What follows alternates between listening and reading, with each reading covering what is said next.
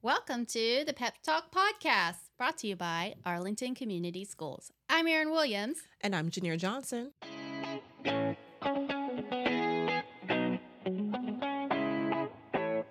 Well, you may be wondering what PEP stands for. PEP stands for Parent Education Program. Um, and the goal of this platform is to prioritize mental health and share some practical resources to help you as parents support their child's development and well being. In other words, the everyday. The everyday. This is Podcast 01, and today we're going to chat about depression. We're going to define mental health. We're going to learn some risk factors, identify some warning signs, and learn ways to just help your child. When we're starting to talk about mental health, we need to define what mental health is. So, Janir, what is mental health? Well, good mental health um, is our feelings, thinking, emotions, and moods. Okay. Um, it's important for a happy, healthy, and productive life. All right. So just as uh, we're looking out for our physical health, we need to also look out for our mental health. So when we're thinking about our students, we're thinking about are they able to learn? Are they able to feel and express and manage um, emotions, both positive emotions, they're feeling happy, excited, um, and negative emotions. Um, maybe they're feeling frustrated or angry. Are they able to express that to you? And then are they able to manage that? Also, when we're thinking about good mental health, we're thinking about are your students, is your child able to form relationships with others and then maintain those relationships long term? Also, um, a way what stands in the way of good mental health is stress. Well, unmanaged stress. Some stress can be good, um, but unmanaged stress can lead to um, mental health problems um, and physical um, issues as well. Have you seen that with elementary students? Oh, yes. So when we're talking about physical symptoms, it really, kindergarten through 12th, and even we see this as adults, um, stress comes out in the body, and the body will tell you um, that you're stressed, especially for our elementary babies when they're feeling stressed, when they're feeling worried. Um, it comes out with tummy aches. Um, maybe they're feeling those butterflies. They're starting to feel um, maybe some headaches or dizzy. Mm-hmm. So I'm over at the high school, and so what I'm seeing with students there are students that are struggling with um, those social uh, relationships that causes stress. Um, of course, the academic, the rigor um, of the high school causes some stress, and then some family issues. Um, so I see a lot of that over there at the high school. And so what I try to help students do is kind of manage that by, um, you know, helping them develop an arsenal of tools they can use to kind of manage that. So let's talk a little bit more about the symptoms and the definition of depression, just so we can get into this a little bit more with helping our families with depression. So, what is depression? Well, according to Erika's Lighthouse, depression is a medical term that defines a specific disorder of the brain. It's more than just sad or depressed mood um, that all of us feel from time to time. You said it's more than sad or depressed mood. How long does depression have to go on before it could actually be diagnosed by a mental health professional as depression? Um, I would think that it would be, according to the DSM, I think it's about um, a couple weeks, and you have to see a marked deficit in, in functioning. Students will come in um, and they will um, be irritable, um, and that's mainly due to um, poor sleep.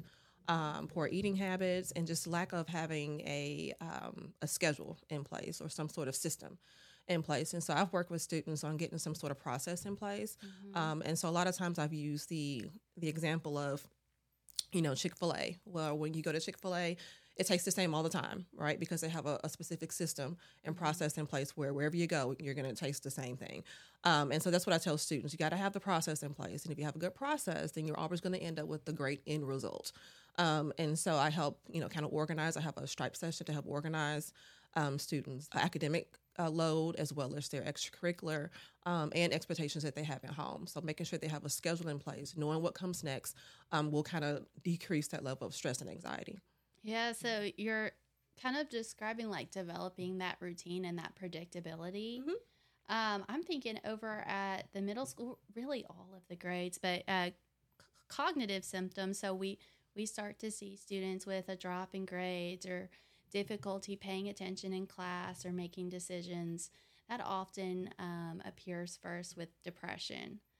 Um, so frequently, especially you know the chil- younger children, these symptoms are accompanied by the physical symptoms, which we talked about earlier. That might be agitation, they're Mhm. feeling fatigued, um, maybe after a good night of um, sleep, they're still exhausted.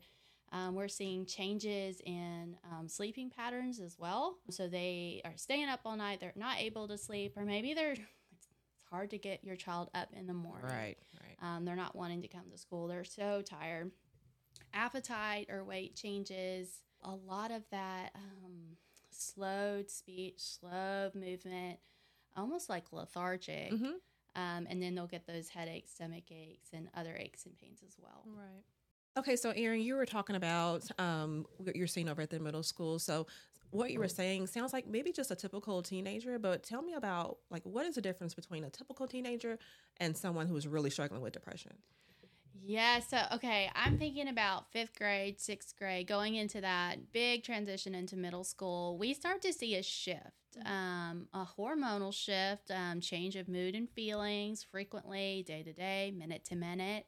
But then we also see a shift in approval. Approval for children usually goes to adults. They want their teachers to love them Mhm. and care about them in elementary, and that shifts and it turns to peer approval. Mhm. Um, so we've got um, a lot more focus on ourselves, a lot more focus on everybody's looking at me, everybody's worried. Um, but the difference is when we're talking about depression, it's normal for our, our children to have different emotions and feelings throughout the day.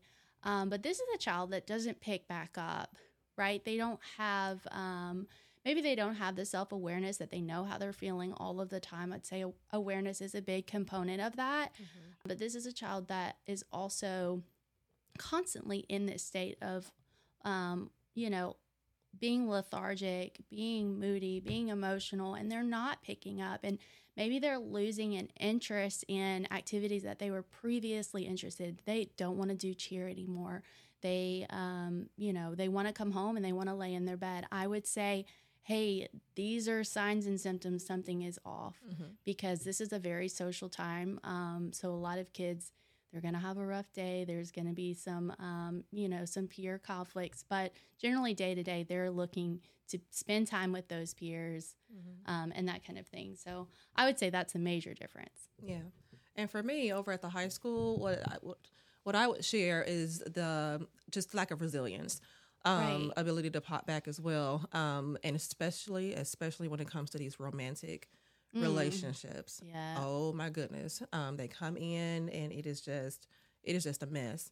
Um, to see the condition of some of the students when they come in when a relationship has ended, um, and just the no motivation to do any work or come to school or you know take care of their even their personal hygiene like it's, it's just that bad. So um, at least on the high school level the, the one of the main things that i'm seeing is is um, when they break up with that boyfriend or that girlfriend um, it really takes a toll on them. And that comes from you know wanting to be accepted wanting to be you know loved and, and you know cared for by others other than your parents um, and they just they just can't handle it And it sounds like what you're talking about is really circumstantial. So Mhm. there are circumstances that are risk factors. Mhm. You know, loss, you're talking about relationships. That's definitely something that is a risk factor. Mm. All right. So we have talked about the warning signs for elementary, middle, and high school. Let's start talking about some solutions and what parents can do to help their child, Janier. Okay, so one of the things you can do, well, first of all, trust your instincts. Um, you know your baby better than anyone else. Um, so when you start to notice things that are just unusual or uncharacteristic of your child, um, ask the questions. You know, I noticed that you know um, you've not played your video game as much as much, or you haven't you know talked to whoever the best friend is as much, or you've been in your room a whole lot. You're not eating dinner with us like you normally do. Um, call them out on those behaviors and um, see if they're willing to talk to you. Let them know you care about them. Let them know it's not their fault if they're feeling some type of way, um, and then work together to try to find them some help.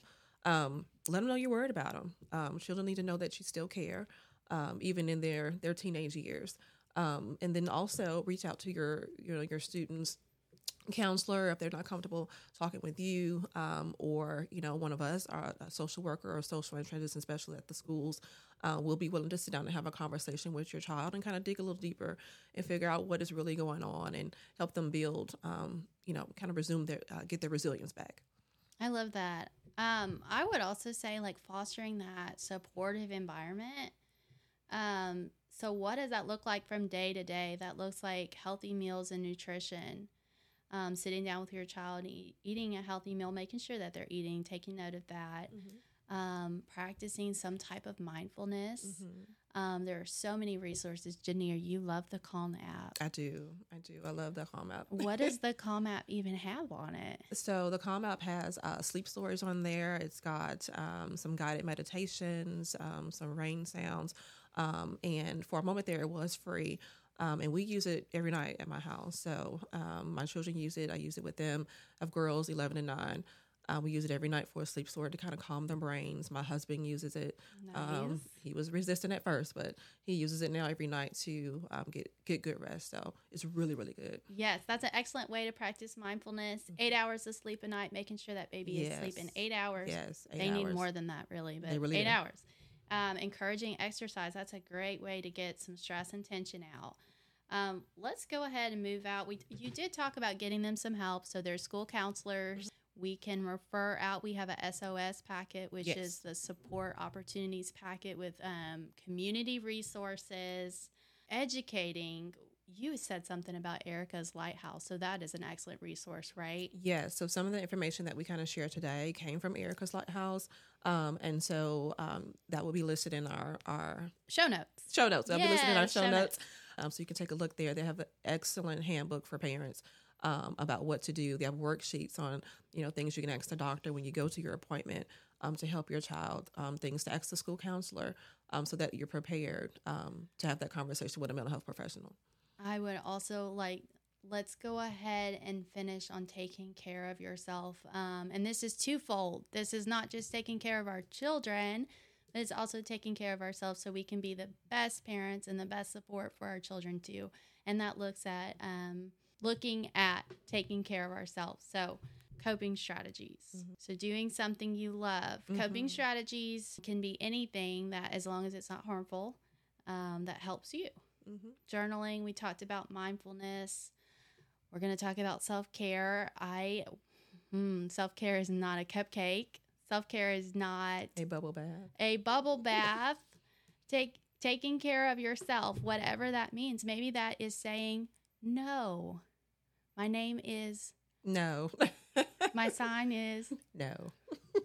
Absolutely. No is a complete sentence. It's okay to set some boundaries, self care, anything that helps us in that moment. So I want to leave us with that. Anything else you want to add to that, Janier? I th- think you kind of summed it up pretty good. All right. Well, thank you all for coming to our podcast. Again, we'll have all of our resources in the show notes. I hope you have a good day. Bye.